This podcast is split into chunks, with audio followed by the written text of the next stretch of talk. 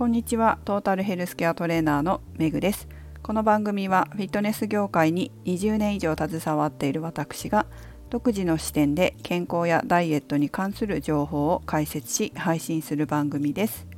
本日はレターの返信丸2とプラスアルファで健康に関する考え方のお話をしたいと思います。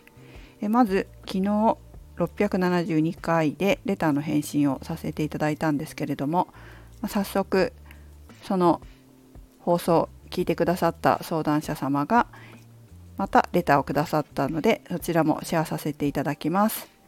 えっとメグさんこんにちは。先日運動方法についてレターでご相談させていただいたものです。早速のご返答くださりとても嬉しかったです。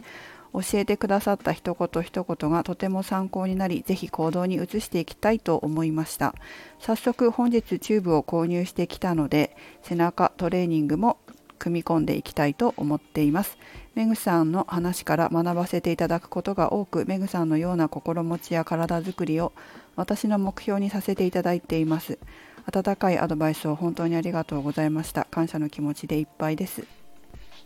という返信をいただきましたこちらこそあの返信いただいてありがとうございました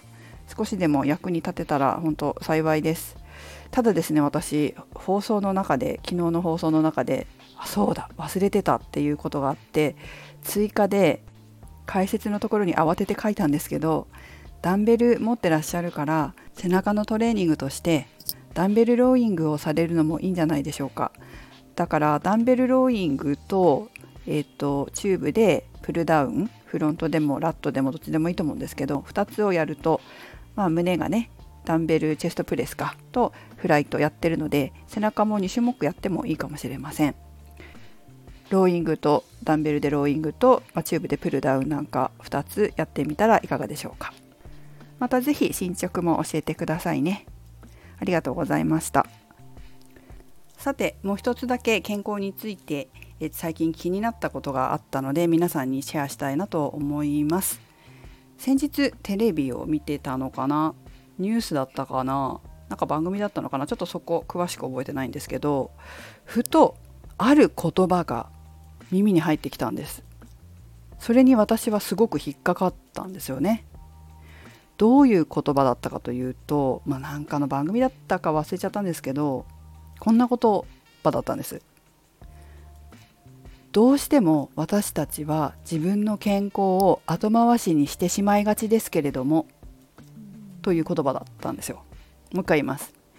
どうしても私たちは自分の健康を後回しにしてしまいがちですけれども皆さんはこの言葉どういうふうに思いますか？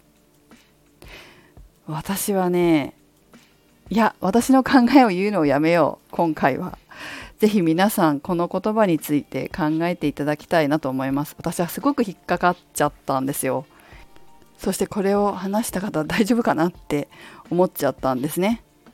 皆さんはこのセリフどういうふうに感じましたか？